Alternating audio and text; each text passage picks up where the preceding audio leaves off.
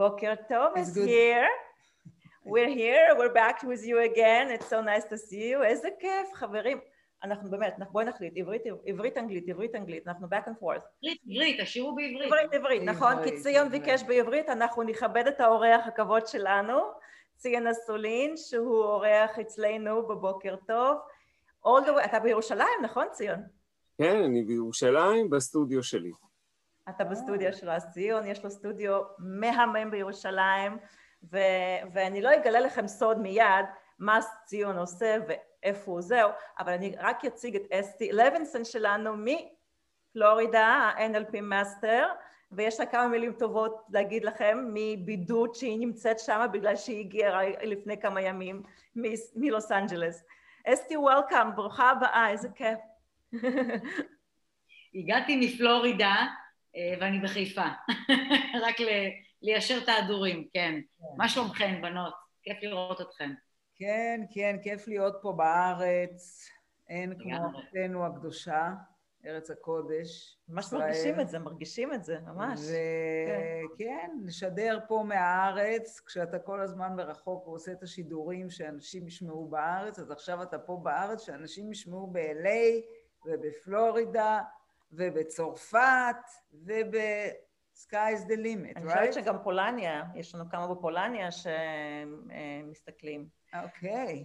אז כן, אז אנחנו כאן איתכם לספר לכם, אה, קודם כל להביא לכם אה, את, ה, את הידיעות החדשות האחרונות מישראל. הכל בסדר, כולם בריאים, ברוך השם, כולם שמים מסכות, מתנהגים בדיוק כמו בלוס אנג'לס, אפילו קצת יותר טוב הייתי אומרת, נכון? אז אני אספר, אנחנו נספר לכם כרגע על ציון אסולין, שהוא ארכיטקט מהמם, שכותב פואמות, כותב פואמות וסיפורים יפים, והוא בונה את הבתי כנסת היפים במדינת ישראל. אז ציון, נש- נשמח מאוד לשמוע, תספר לנו קצת על איך זה לבנות, איך זה בכלל להיכנס לבית כנסת, ולדעת שאתה הולך לעשות אותו ממש ממש יפה.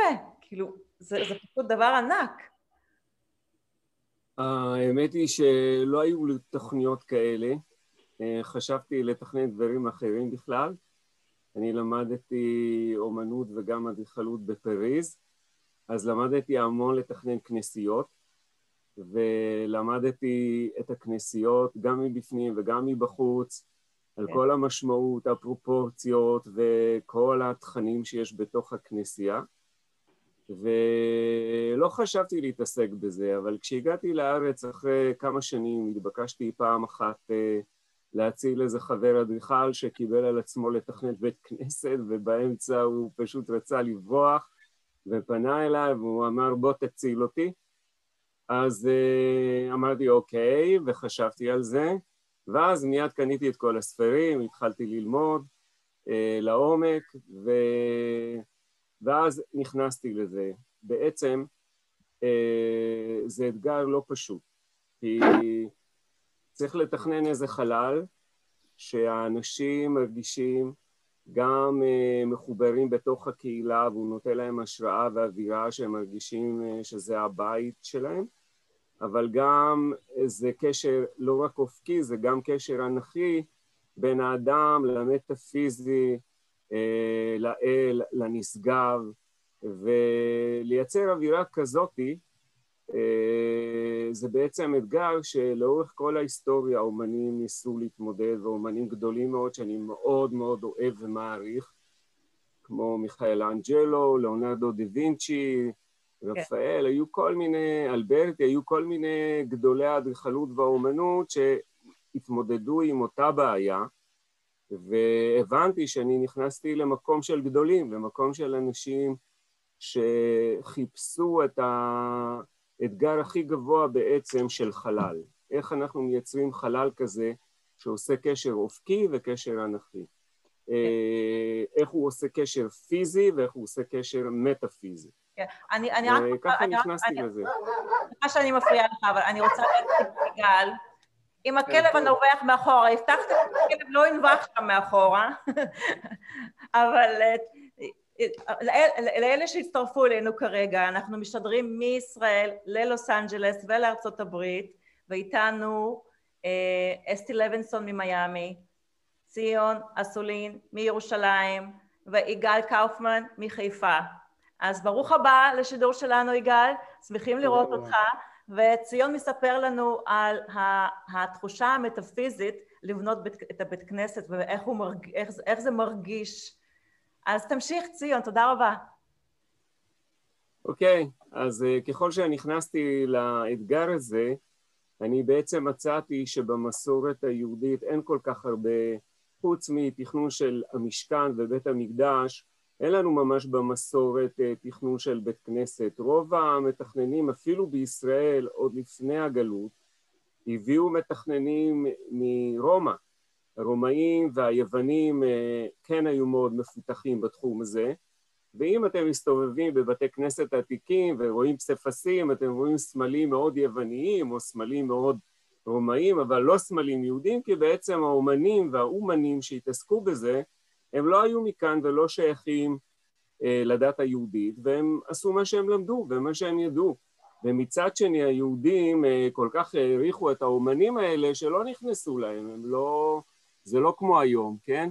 אז ממש לא התערבו לאומן בעבודתו, וככה יש לנו הרבה בתי כנסת שנבנו עוד לפני החורבן, או אפילו קצת אחרי החורבן שנבנו בארץ, ויש בהם הרבה הרבה סימבוליקה רומאית ויוונית, וחסר שם בהרבה פעמים מימד יהודי. אז בעצם זה היה אה, עם עם הרבה טקסטים, ומקורות ההשראה שלי הם לא היו אה, דברים ויזואליים, כי אם הייתי הולך לספרות המקצועית מצאתי רק דברים מאוד נוצריים או מאוד אסלאמיים. ולכן האתגר היה ממש גדול, איך מתוך הטקסט המילולי אני צריך לחלץ את הוויזואלי, את החזותי, שמסתבר שאפילו ללאונרדו דה וינצ'י ומיכאל אנג'לו היה להם על מה לסמוך ומאיפה לקבל השראה, ולי לא היה, חוץ ממילים. וואו. המנחם, אני לא יודע אם אתם יודעים, אבל מיכאל אנג'לו היה משורר גדול, וזה גם כן מחבר אה, בינינו. אה, הוא כתב פואמות, ובעצם באיטליה לומדים את אה, מיכאל אנג'לו כמו שאנחנו לומדים את ביאליק, הידעתם? לא, לא. לא. כן, הוא כתב פואמות גדולות. כן. הוא ממש הביאליק שלהם. כן. יש, לי, יש לי שאלה אליך, הגעת לפה לארץ בתור ילד או שהגעת לבד אה, בתור... לא, לא, אני נולדתי כאן בארץ. אה, אוקיי. ואפילו אחרי הצבא התחלתי ללמוד בבצלאל, אבל אחרי שנה לא כל כך אהבתי את הלימודים שם. היה חסר לי הממד האותנטי, כי כל פעם כשהמורים בבצלאל דיברו איתי על אומנות, הם אמרו שמה, שמה, שמה באירופה, בצרפת, בפריז, ואז אמרתי, למה לי ללמוד ממורים שאומרים שמה? אז אני אלך לשמה ויגידו לי כאן, וזה מה שעשיתי. מדהים, זה מדהים.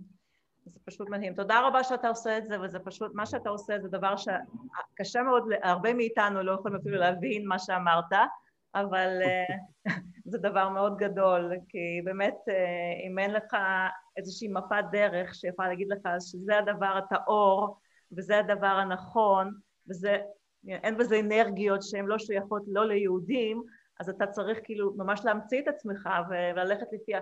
אבל אני מאמינה שהרבנים ידרכו אותך ויעזרו לך עם הפרוסס הזה. לא, אני ממש לא הייתי צריך את העזרה שלהם, אני מאוד אה, אוהב את הטקסטים היהודיים ואני אוהב אה, לנבור בהם ולחשוב עליהם ואם אתם תלכו, לפעמים יש בתי כנסת שעוד נבנים היום ואפילו חרדים מעצבים אותם, והם עושים העתק של אה, בית מקדש יווני. זה ממש אה, צורם לי בעיניים שאדם מעצב חרדי, הוא לוקח ספר אדריכלות, הדף הראשון זה כמובן המקדש היווני, שם מתחילה ההיסטוריה של האומנות המערבית, ועל הדף הראשון הוא פשוט מעתיק את זה, ויש הרבה בתי כנסת וארונות קודש שנבנו על ידי חרדים אה, בהשראה הזאת. אני ממש נגד זה. ולכן אני פותח טקסטים ואני מנסה לקבל השראה מתוך הטקסט, מתוך המילים, ולנסות לדמיין את זה בצורות וצבעים, וזה הכוח שלי, לעשות מעבר ממילים לצורות וצבעים, ומצורות וצבעים למילים. אם קראתם את השירים שלי אז ראיתם שהם מאוד ויזואליים, כי אני עושה את ההפך בשירים, אני קודם כל מדמיין את הוויזואלי ואז אני כותב אותו, אז uh, ידעתי לעשות את זה, uh, ואני חושב שהחיפוש הוא מאוד uh, אותנטי ומאוד פנימי ועמוק שלי, וצריך הרבה כנות, וצריך הרבה אומץ, כי יש קהילות שהן יותר נותנות לי חופש, והן סומכות עליי, ויש קהילות שמחפשות את הסימבולים שהם מזהים, אבל שהם מאוד נוצריים, אבל הם התרגלו אליהם והם מחפשים אותם. כן. ואז לאט לאט אני מנסה לעשות איתם עבודה, שאני רוצה לעשות איזה משהו שהוא נובע מתוך הקונטקסט עצמו של, של המסורת היהודית, ולא ללכת על הקלות הבלתי נסבלת ומיד לקחת ספר ולהעתיק משהו, להמציא משהו, ולאט לאט משחררים לי, ואחרי שמתחילים לראות איזה קצת צורניות, אז הם משחררים ומאפשרים לי. בראבו, ישר כוח ציון, באמת ישר כוח, שיהיה לך הרבה הרבה הצלחה. איך, רגע, איך, איך אנשים מגיעים אליך למעשה? רק דרך uh, בתי כנסת, זאת אומרת, רק אנשים, uh, רב, לא יודעת, רבנים או מהקהילה הדתית פה מגיעים אליך, או שאיך זה קורה? איך... Uh... האמת היא שחמישים אחוז מהפעילות שלי היא לבתי כנסת, וחמישים אחוז אני עושה וילות ובתים פרטיים. וכמו בכל אומנות, אה, זה בדרך כלל לקוח מביא לקוח, אה, וככה הם מגיעים, פשוט אה, מישהו נכנס להתפלל בבית כנסת והוא עושה וואו, ואז הוא אומר בדיוק אני בונה, ואז הוא מבקש את הטלפון, או בתים, עשיתי הרבה בתים בעיר העתיקה שהם כוללים שימור ושחזור, ויש שם הרבה מלאכה מאוד מסובכת ומורכבת, כי אתה, הבתים אתה, האלה הם בעצם עם קירות מאוד עבים, כן. וצריך לדעת, אה, ובדרך כלל אנשים היום אוהבים בתים גדולים, אז צריך לדקק את הקירות ועדיין לשמר אותם, אז אה, אני אוהב את האתגרים. בעצם אני אוהב לעשות גם כן בתים שיש בהם הרבה אתגרים והרבה אופי, ואני מנסה ללמוד את הלקוח שלי לעומק ולדעת מה הצרכים שלו, מה האפיונים של הבית, וגם אם הם לא יודעים, אני ממש יושב ומנסה לילד מתוכם את העולם הפנימי שלהם, כדי שהבית בסופו של דבר הוא לא שלי, הוא שלהם. הם צריכים להרגיש בבית, אז uh, זה מה שאני מנסה לעשות גם בבתים. זה דבר, זו צורה נבונה מאוד.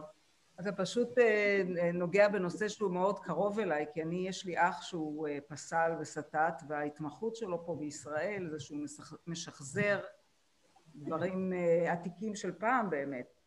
ו, ויש את הבית כנסת של הארי בצפת, שהוא שם עשה את ה, איפה שארון הקודש וכל זה, ובכלל קוראים לו ל, ל, לעבודות שחזור של ממש דברים רציניים, זאת אומרת, הוא ידוע בדברים האלה, אז אתה מדבר על הדברים האלה ואני פשוט... אז האמת, האמת היא שאני מאוד מכיר את הבית כנסת הזה, הוא מאוד אותנטי ומעניין מאוד, ואני אשמח להכיר את אח שלך, והאמת היא שראיתי את הבית כנסת הזה ממש לפני הרבה שנים, ואחד הדברים המדהימים בבית כנסת הזה והמיוחד, שיש לו חלקים מקרמיקה. בדרך כלל, בכל העולם עשו בתי כנסת עם חומרים מאוד אה, חזקים כמו עץ, אה, מתכת או שיש, ושם פתאום ראיתי פעם ראשונה שעשו בית כנסת ועשו חלקים מקרמיקה, שכל הזמן חשבתי שזה חומר חלש ל...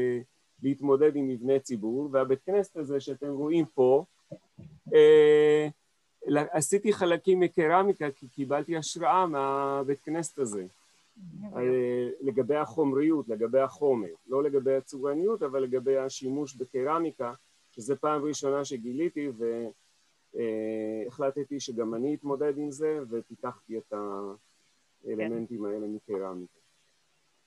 נהדר, וואו, כמה למדנו, באמת, למדנו המון המון המון. ציון, אתה, אתה יכול להישאר איתנו, בשמחה נארח אותך איתנו לשאר השידור. אנחנו ניתן קצת במה ליגאל קאופמן שאיתנו מחיפה, שיספר לנו קצת על מי זה יגאל ו- ומה אתה עושה עכשיו. ואני רוצה, השאלה שאני, אני מכירה אותך המון המון שנים, מגיל שבע, נכון? ואני רוצה לדעת, האם אתה עדיין מנהל את, ה, את, ה, את הבניה שזה עדיין קיים? האם בניה עדיין קיימת? לא, לא, לא, לא קיימת, לא קיימת. אז ערב טוב לכולם. ערב טוב. הבניה לא קיימת יותר לצערי. אולי אתה יכול לספר לנו מה זה היה הבניה? זה...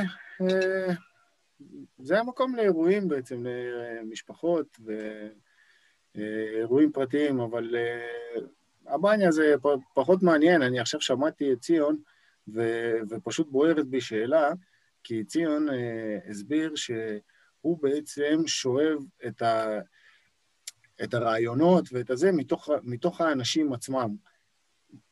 איך זה קורה? מה השאלות? סליחה שאני מחזיר אליך את הכדור, פשוט זו, זו שאלה שאני חייב לשאול אותך. באיזה שאלות אתה משתמש כדי לספוג בעצם מהם את התשובות שיכוונו אותך לתת להם תוצאה בול מה שהם רוצים?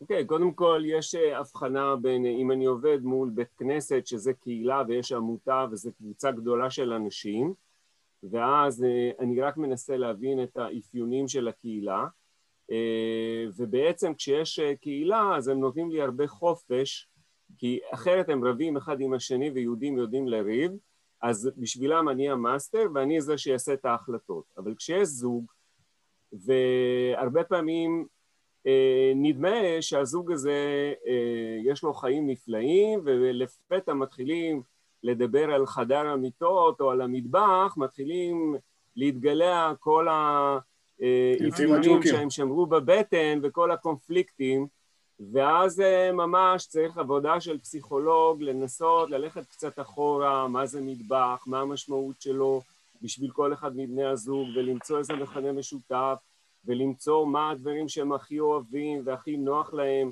הרבה פעמים צריך לעשות החלטות ופשרות אפילו בגלל התנאים של החלל או בגלל התקציב אז אני מנסה למפות סדר עדיפויות, אני מנסה למפות חומרים שמעניינים אותם והם אוהבים להשתמש בהם ולהשתמש עליהם, אני מנסה להבין את מערכת הצבעים שעושה להם שמחה בלב והשראה לבשל ותיאבון, יש צבעים שאפילו מורידים את התיאבון, אז כדאי כן. אה, לברר איתם מה, מה הדברים שהם אוהבים ו, ובעיקר איך מתנהל הבית, איפה הם אוהבים לשבת. יש כאלה אנשים שאוהבים את המטבחון, שהם אוהבים לשבת שמה, אז אה, שמה צריך להיות הנעים. יש כאלה שאוהבים את הסלון, או שיש להם חדר אוכל, אה, או שיש להם פינת ישיבה, אז צריך ללמוד כל משפחה, וזה בעיקר הרבה פסיכולוגיה ולנסות לילד, כי בעצם הרבה פעמים הם רוצים שאני מיד אתן את התשובה, אבל בסופו של דבר הבית הזה יהיה שלי, אבל הוא לא שלי. אני צריך שהם ירגישו שהבית שייך אליהם. אתה בעצם מכוון אותם אה, לתשובה. צריך לעשות הילוך איטי, ללכת לאחור, להבין את הרקע שלהם, להבין את הדברים שהם מתחברים אליהם ועושים להם טוב, והרבה פעמים הם לא שמים לב, הם חושבים רק על תקציב או רק על אה, אה, איזה מותג שהם שמעו או שלשכן יש, וצריך לדעת איך לאט לאט לכבות את כל האש הזאתי של אימפולס ומשהו שהוא לא היה אחרי חשיבה עמוקה. ולהכניס אותם אה, לחשיבה שהיא בעצם רוצה לבטא את האפיונים שלהם, את הטוב שהם רוצים לעשות בתקציב שיש אה, לרשותם, וזהו, זה, זה מלאכה של ילד בעצם. מעולה. לילד מתוכם. מעולה, מעולה. אה, אסתי, יגאל שאל שאלה שאני חושבת שהיא שאלה אלייך גם כן, מה, מה, איך את היית מתייחסת לשאלה של יגאל? קודם כל אני חייבת להגיד משהו, אה, אה, יגאל, אהלן, גם אני בחיפה. אוי, נעים מאוד, שכנים. רק זמנית, אני חוזרת לפלורידה. אה, אוקיי. אני גרה בפלורידה. אמ, אני חייבת לציין, ציון, שאתה עושה עבודה מדהימה, וכמו שיש קואוצ'רים וקואוצ'רים, וכמו שיש ארכיטקטים וארכיטקטים וכולי וכולי, כל מיני בעלי, אותו מקצוע, אבל, אבל האדם, האישיות. ואני חושבת שמה שמאפיין אותך זה שאתה באמת, אתה עושה מה שאני עושה. אני לא מאמינה שהתשובה צריכה לבוא ממני לאתגר של האדם שבא לעבוד איתי. התשובה צריכה לבוא מתוך האדם. וכשאנחנו שואלים את השאלות הנכונות והמדויקות, סביר להניח שאנחנו נקבל גם את התשובות שאנחנו רוצים, לק... שהם רוצים לקבל, זה לא אנחנו רוצים לקבל. הם יענו לעצמם. בדיוק, ואתה גם, גם סוג של, של uh, מרפא, uh, uh, ציון. אני, אני רואה בך גם סוג של הילר, כי אתה, אתה בא, אתה לוקח את כל המרכיבים האלה ואתה יוצר משהו שהוא מעבר לבטון או לכל מיני חומרים פיזיים. הרמוניה. משהו הרבה, ככה אני רואה, אני מקשיבה לך ואתה פשוט, וואו. כל הכבוד לך. תודה, תודה. רגע, אני רוצה להוסיף לזה שבאמת, אה, כמו שאתה אומר, זה באמת כמו סוג של עבודה של פסיכולוג, כי ללכת באמת, וזו תופעה באמת שכל פעם שזוגות עושים remodeling אה, בבית או מסדרים וכל זה, מתפתחות, פתאום הכל נפתח, כל, ה... כל הכביסה יוצאת החוצה. וזה באמת עבודה, מעין סוג של עבודה של פסיכולוג, לכוון ושכולם יהיו מאושרים, שהתוצאה הסופית תהיה טובה על כולם, לא רק שהאישה תהיה מבסוטה, אלא גם שהגבר, כל אחד ימצא את הפינה שלו בבית שהוא מתחבר אליה, באמת... אה, כן, יש פה שני שלבים. שלב ראשון זה לילד את הדינמיקה בין האנשים שמשתתפים בבית. לפעמים אני מראיין גם את הילדים, כי הם משתמשים בחדר שלהם ואני מנסה לאפיין אותו ולאפיין אותו איך הוא משתלב בשאר הבית, אבל אה, זה באמת, יש שני נדבכים, נדבך ראשון זה להבין אה, מה שהם רוצים ולהשכין שלום, כן, כדי שבסופו של דבר הפרויקט לא ייתקע, אז אה, צריך שכולם תהיה להם איזו הסכמה, אבל מרגע שיש את הקונספט הכללי, אז זה כבר עובר לעניין מקצועי של כל התקנות וחוקים וההיגיון והשימור ושיהיה קל לתחזק את המקום ושיהיה קל אה, לתפעל את כל הפעולות ולעבור מעמדה לעמדה. אז כל הדברים האלה אני מכניס את כל הידע שלי אה, אורגונומיה, אה, נוחות, לדעת בטיחות ואז כל האלמנטים האלה מצטרפים. אבל קודם כל זה עבודה ממש אה, מאוד איטית של לנסות להבין את העולם שלהם ולפעמים יש כאלה שממש מנותקים מהעולם הוויזואלי אז אני פשוט נותן להם ספרים אה, ואומר להם לדפדף ובכל פעם כשהם רואים איזה מראה שהוא נעים להם או טוב להם שיצביעו. ואז אני שואל אותם מה אתם אוהבים פה? ולאט לאט אה, אני בעצם יודע לקחת מתוך ה... תמונות שהם אה, מתבוננים בהן על מה הם עגנו ומה הם אהבו ומה הם היו רוצים ולאט לאט אני בונה את התמונת עולם הוויזואלית שאני הולך לייצר עבורם. אז במקרה שהם ממש לא מצליח אה, לילד מהם את התוכן הפנימי שלהם או לא יודעים לבטא את זה במילים אז אני נותן להם לעשות את זה בתמונות. והתמונות האלה מלמדות אותי אה, מה הם אוהבים ומה נוגע בהם. מדהים. הנה, הנה, הנה בבקשה. זה עכשיו הרבה יותר ברור, לי זה הרבה יותר ברור, ודפנטלי בבית כנסת הבא שלנו שנבקר, אנחנו נזכיר את השם. אני רוצה... אשמח מאוד. תודה רבה. אני רוצה לשאול את, uh, את יגאל, um, האם, האם פעם, בוא, קודם כל בוא, אנחנו עדיין לא יודעים מה אתה עושה, אנחנו רוצים אני, לשמוע אני מה אתה עושה, וכן, תספר לנו קצת על עצמך. אני אספר. אני מה שנקרא איש שיווק. עכשיו, איש שיווק אפשר לפרש לכל מיני פרשנויות, הוא אה, ממציא פרסומות, הוא אה, עוזר לאנשים אה, למכור, לפרסם את העסק שלהם וכולי וכולי. אני אוהב להסתכל על אה, מה שאני עושה בתור אה, בניית גשר בין אה, קהל לקוחות לנותן שירות. זאת אומרת, אה, גשר שהוא בטיחותי, והוא נראה מזמין, אז uh, קרוב לוודאי שאנשים יעברו בגשר הזה ויהפכו ללקוחות של העסק. וגשר שהוא רעוע, או שיש uh, שלטי אזהרה, השלטי אזהרה בדרך כלל נמצאים אצל הלקוחות בתת מודע שלהם, uh, שהם רואים שזה לא בטוח, או שלא נראה להם, או שמה שמחכה להם בצד השני זה לא בדיוק מה שהם מחפשים, אז הם לא יעברו בגשר הזה. ואני בסופו של דבר גורם לתנועה הזאת על הגשר. לכיוון העסק. אז אתה הגשר. אני בונה את הגשר. זאת אומרת, אתה הולך, אתה הולך ללקוח, ואתה חושב שהלקוח... אני, אני עוזר לבעלי עסקים לגייס יותר לקוחות. בכל okay. אוקיי. מיני דרכים, בכל מיני צורות, אה, online, offline, אני עוזר אה, לגבש אסטרטגיה. לרוב אה, צריך פשוט לנסח מחדש את מה שהם מציעים ללקוח, שבשפת כן. הלקוחות כן. יהיה פשוט ברור להם מה הם מקבלים תמורת הכסף שהם הולכים לשלם. והרבה. הרבה לוקים לצערי בזה. אז זה משהו, קוראים לזה באנגלית lead generation, לא?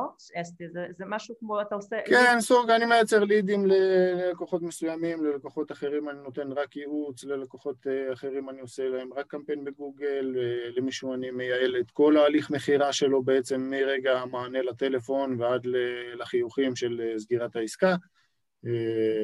יש כל מיני שלבים בעצם לכל התהליך הזה.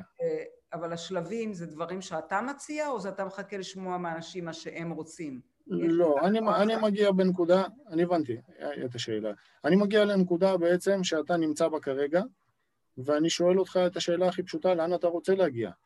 עכשיו, איזה כלים יש לנו כדי להגיע לנקודה הזאת? מה הניסיון שלנו? מה התקציב שלנו להגיע לנקודה הזאת? ובהתאם לזה אני בונה את התוכנית.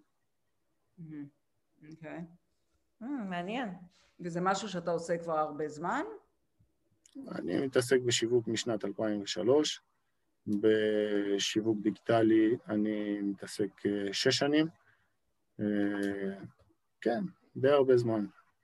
אז נכנסת לשיווק דיגיטלי הרבה לפני, ש... לפני קורונה, לפני שזה... כן, בהחלט, בהחלט. בהחלט הרבה לפני הקורונה, וגם uh, מתחילת הקורונה אני באמת מקבל uh, פניות וטלפונים מאנשים שדיברתי איתם לפני חמש, שש, ארבע, שלוש, לפני הרבה שנים, כן. וחוזרים אליי, מה קורה, אתה יכול לעזור לנו, והקורונה הפילה באמת הרבה אסימונים בקטע הזה. אה, היא קיצרה, לפי דעתי, כן? אה, יש מי שיחלוק עליי, אבל לפי דעתי היא קיצרה הליך אבולוציוני של אה, מעבר המסחר לאונליין. במה שקרה השנה הזאת, זה, זה היה פשוט נמרח ל-15, אפילו 20 שנה.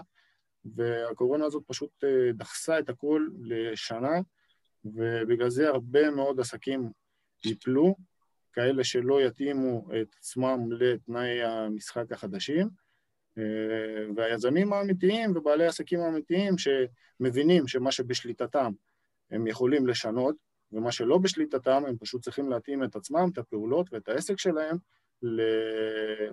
לתנאי המשחק החדשים, זה הכל. אז לא, לא צריך להיות גאון פה. כן, כרגע אתה, אתה ה expert בין כולנו, כי אתה התחלת לעשות digital marketing ב-2003, אז מה, איפה, איפה זה השתנה? ב-2014, השיווק הדיגיטלי ב-2014, אה, סוף 2014, ככה. אה, שיווק בכללי מ-2003, כן. אז מ-2014, שבע שנים, תשמע, זה כבר, אז אה, תספר לנו קצת מה, איפה, איפה זה שונה, כאילו, לאן זה הולך? איפה אתה מפרסם את, ה, את האנשים? מה, מה הכי עובד? מה הכי עובד, עוד פעם, זה אי אפשר להכליל אה, שום עסק למה עובד ומה לא עובד. לכל עסק יש מטרות משלו, יש קהל יעד מסוים שצורך את שירותיו, ולכן המקום הכי כדאי לפרסום ולשיווק זה המקום בו נמצא קהל היעד של אותו עסק. אה, יש מלא פלטפורמות היום מרשתות חברתיות וכל מיני מנועי חיפוש. אתה רוצה להזכיר לנו קצת את הפלטפורמות? מה הפלטפורמות שאתה, שאתה עובד איתן? תראי, נכון, נכון, נכון להיום, נכון להיום, הפלטפורמות שעובדות אה, הכי חזק זה גוגל, פייסבוק, אה, טוויטר, אינסטגרם, עכשיו גם טיק טוק מאוד חזק, ויש עוד, לא חסר, בכל מיני שפות, בכל מדינה יש להם כל מיני מנועי חיפוש, פרט לגוגל, שגם שם האנשים אה, קיימים. אבל uh, אני מתרכז בעיקר בגוגל, למה? כי אני אפיינתי לעצמי סוג של עבודה וסוג של לקוחות שאני רוצה לעבוד איתם. ומה מיוחד בעצם בגוגל? מה ההבדל בין גוגל לפייסבוק? אני אספר לכם בקצרה. כן. שפייסבוק עובד על אה, שיטת הפוש, אני בעצם מחליט מי האוכלוסייה שאני רוצה שתיחשף להצעה שלי, לעסק שלי, לפרסום שלי, ואני דוחף להם את זה. אם אני רלוונטי ופגעתי בדיוק בצורך שלהם, אז אה, הם יעצרו עליי, יבדקו אותי, ואם ההצעה שלי אטרקטיבית, אז יפנו אליי. כן. בגוגל זה עובד uh, קצת שונה, בשיטת פשוט המשיכה. אני לא דוחף לאף אחד שום דבר שהוא לא רוצה, לא חיפש או לא חשב עליו. אני מציע לבן אדם שמחפש בשורת החיפוש של גוגל, אני מופיע בהתאם לחיפוש שלו. אני בעצם נותן לו פתרון למה שהוא חיפש מגוגל. ואם מה שעשיתי, הפרסומת שלי היא רלוונטית אליו, והפרסום שלי הוא באיכות גבוהה, דף נחיתה שלי הוא קיבל ציון טוב מגוגל, אז גוגל יציג את המודעות שלי אה, לאותו לקוח בעצם, וכמה שיותר אני אהיה רלוונטי וחד בפתרון הבעיה שלו, בהצעה שלי בעצם, כן. ככה יותר יפנו אל האנשים וככה יהיה לי יותר לקוחות. וזה נכון לכל עסק. מי אבל בדרך כלל, אה, אה, מי הקהל שלך העיקרי, מאיזה תחום של עסקים אתה או- שזה כולל... זה, רחב, זה מאוד רחב, זה מעמותות, כי אמרת בכל זאת שאתה בדרך כלל פונה לקה- לקהל יעד מסוים, אז אה, חשבתי שיש לך איזו ספציפיקציה של ה... יש לי ספציפיקציה בוודאי, אבל התוכניות שאני בונה הן אה, מבוססות בעצם מטרה של אותו עסק, אוקיי? זה פחות, פחות מבוסס למה שאני רוצה לעשות או לא רוצה לעשות.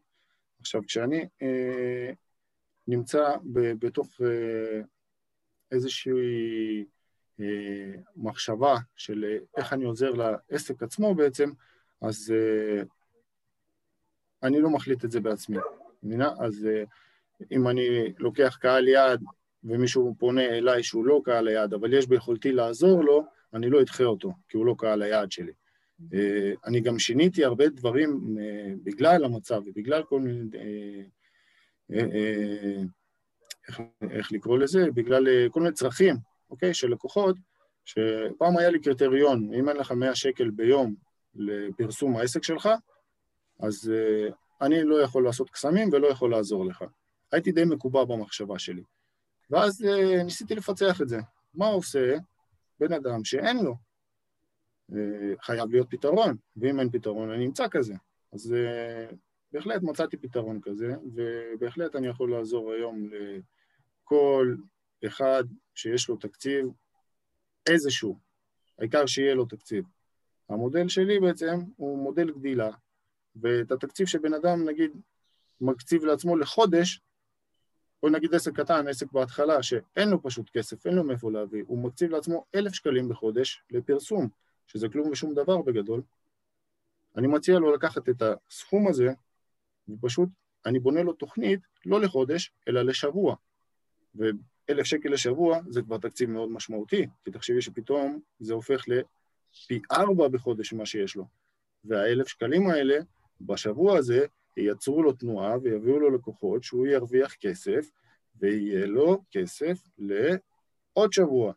והמשוואה הזאת בעצם גורמת לקצב גדילה מהיר, שתוך כמה חודשים אנשים מתקציב זעום מגיעים לתקציבים יפים מאוד של 4,000-5,000 שקל תקציב פרסום, רק כי הם מבינים ורואים בפועל שזה מייצר להם עוד כסף. מה אתה אומר לגבי ה... אני יכולה לשאול שאלה? בוודאי. יגאל, אתה אולי, אני לא יודעת אם שמעת על זה שיש דיבורים כאלה, שהעידן החדש וקבל, שמבל, לא יודעת עכשיו בדיוק להגיד לך את השמות המדויקים שאנשים מדברים עליהם, אבל אומרים שעוד מעט לא יהיה גוגל, ולא יהיה פייסבוק, ולא יהיה אינסטגרם, ולא יהיה כל הדברים האלה. אתה שמעת על הדבר הזה? אני לא מאמין בזה כל כך, אבל גם אם לא יהיה גוגל ולא יהיה פייסבוק ולא יהיה זה, אז אנחנו נחזור לדרכים המקוריות ונדפיס פליירים. בדיוק, נחזור להתחלה. מי שיזם, מי שיזם בנשמה ועבר דבר או שתיים בחיים שלו, הוא ידע להתרומם אחרי נפילה לאנשים ש- שישרדו. שישרדו לא משנה מה, גם אם יעלימו את פייסבוק וגם אם יסגרו את גוגל. הם ימצאו את הפתרונות שלהם. אתה חושב שהיום ב, ב, בדור באמת הדיגיטלי שאנחנו חיים בו היום, יותר קל לאנשים להתפרסם מאשר בעבר? חד לפ... משמעית. לפרסם את עצמם, לפרסם את עצמם?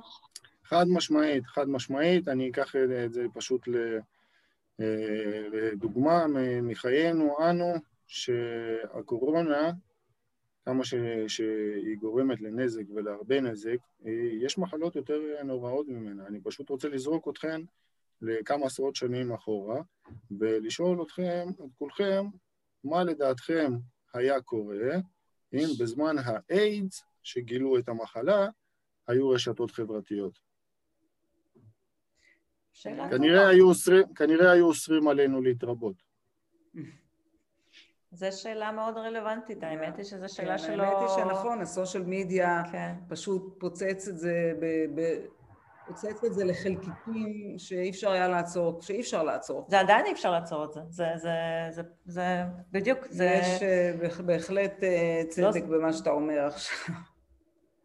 כן. אז אנחנו החבר'ה שבעולם הדיגיטלי, כי זה איפה שאנחנו נמצאים כרגע, אנחנו מוגבלים כרגע על ידי כל ה... אנחנו מצד אחד, יש פריצת דרך, דרך, אפשר, אפשר לדבר עם ציון בירושלים ואיתך בחיפה, ואת יודעת, ומי ששם איתנו עוד לא יודעת באיזה עיירות כמובן גם כן, אבל מצד שני אנחנו מוגבלים, כי אנחנו, הנה, אנחנו שומעים על, ה, על, ה, על הווירוסים שמפחידים אותנו, ושומעים על כל מיני מצבים, כל ש...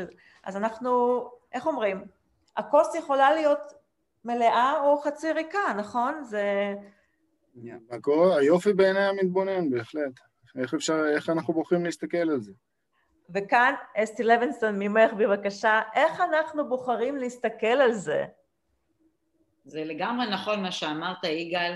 Uh, הכל, ואני רק רוצה להוסיף על מה שאמרת קודם, או ש... נדמה לי שזה מה שאתה אמרת, יגאל. אנחנו עכשיו, ב... ב... זה, זה אומנם תקופה כזאת uh, שיש בה הרבה פחדים והרבה כאלה וכולי וכולי, אבל זה הכל עניין של מה אנחנו בוח... למי אנחנו בוחרים להאזין, מה אנחנו מכניסים לתודעה שלנו, איזה מחשבות מעסיקות לנו את הראש, אנחנו חיים בפחד, אנחנו חיים, איפה אנחנו חיים? בראש, בראש, בתוך הראש, איזה סיפורים אנחנו מספרים לעצמנו. מה ה mindset שלנו? מה זה? מה ה mindset? ה mindset, זה, זה, זה אין דבר יותר חשוב לאדם מאשר התודעה שלו. והמדיה היא, כמו שאתה אמרת קודם, על ה AIDS, הרי זה גם יכול להיות מאוד מסוכן המדיה, בגלל שהמדיה עושה לנו שטיפות מוח, ולכן צריך מאוד מאוד להיזהר למי מקשיבים. זה באמת, צריך ממש ממש להיזהר ולא, ולסנן, וגם כשמקשיבים לסנן, ולא להאמין לכל דבר, לא להאמין לכל דבר, כי זה, זה משפיע עלינו. Yeah. תרצו או לא תרצו, זה משפיע עלינו עד לרמה כזאת שזה יכול לעשות אותנו חולים. אז צריך ממש ממש להיזהר ולבחור בקפידה למי אנחנו מקשיבים ואיזה מחשבות מעסיקות לנו את הראש. כי זה משפיע על החיים שלנו, באמת, משפיע על הבריאות שלנו, הנפשית, הפיזית. זה, זה, זה, זה, זה, זה ה-bottom line. יש לי שאלה אליך, אה, אה, מר קאופמן. אתה, בונה, אתה בונה עם הלקוחות שלך אבטאר? בוודאי. כן? בוודאי, בוודאי. בלי זה איך יודעים למי לפנות? אז זהו, אז אתה בונה איתם את, ה, את הלקוח האידיאלי שלהם. מי, מי זה הלקוח האידיאלי שלהם, נכון? נכון. אוקיי. נכון מאוד. ומשם, כאילו, ברגע, שב, ברגע שבעל העסק יודע מי הלקוח האידיאלי שלו, אז גם יותר קל לדעת איך לדבר עם הלקוח האידיאלי, נכון? בדיוק, בדיוק, אז הוא יודע בעצם מה הוא באמת פותר לו.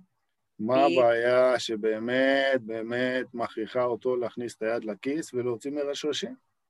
כן. וזה כל העניין, העניין זה לפתור את הבעיה. זה כל העניין. חד משמעי, חד משמעי, חד משמעי. כן, כן. יפה מאוד. אנחנו הגענו לתוכנית, אה, לסופה של תוכנית שלנו. נו, אני מודה לכם שהצטרפתם אלינו, זה פשוט היה... היה כיף גדול, היה כיף גדול, ותודה רבה שהזמנתם אותנו. תודה רבה יגאל, וציון, תודה על ההזמנה. בהצלחה, ותמשיך לעשות דברי, דברים על, ותשמור על הבתי כנסת שלנו, כי אתה איש, באמת איש עם, עם, עם מסירות ו, ושליחות נפש, מה שנקרא. אסתי, תודה רבה. היית תודה לכם, תודה לכולם. רגע, לפני שאנחנו כן. הולכים, ציון, אני רוצה לתת לך את השם של אח שלי, האומן, עופר כן. גרוסמן, תרשום לך את השם הזה. אוקיי. היא מהבודדים שיכולים לעשות את העבודה ש... ש... אוקיי. שאתה מדבר עליה. של השחזורים וכל זה, הוא מהבודדים בארץ שעושים את זה, אז בהחלט אה, שווה לך להכיר את הבן אדם הזה, זה בן אדם מאוד מיוחד. תודה. בהצלחה רבה לכולם. ערב טוב. תודה רבה, ערב טוב. תודה עם מזג אוויר המקסים. תודה רבה על האירוח. תודה רבה. תודה רבה. ביי, לילה טוב. לילה טוב.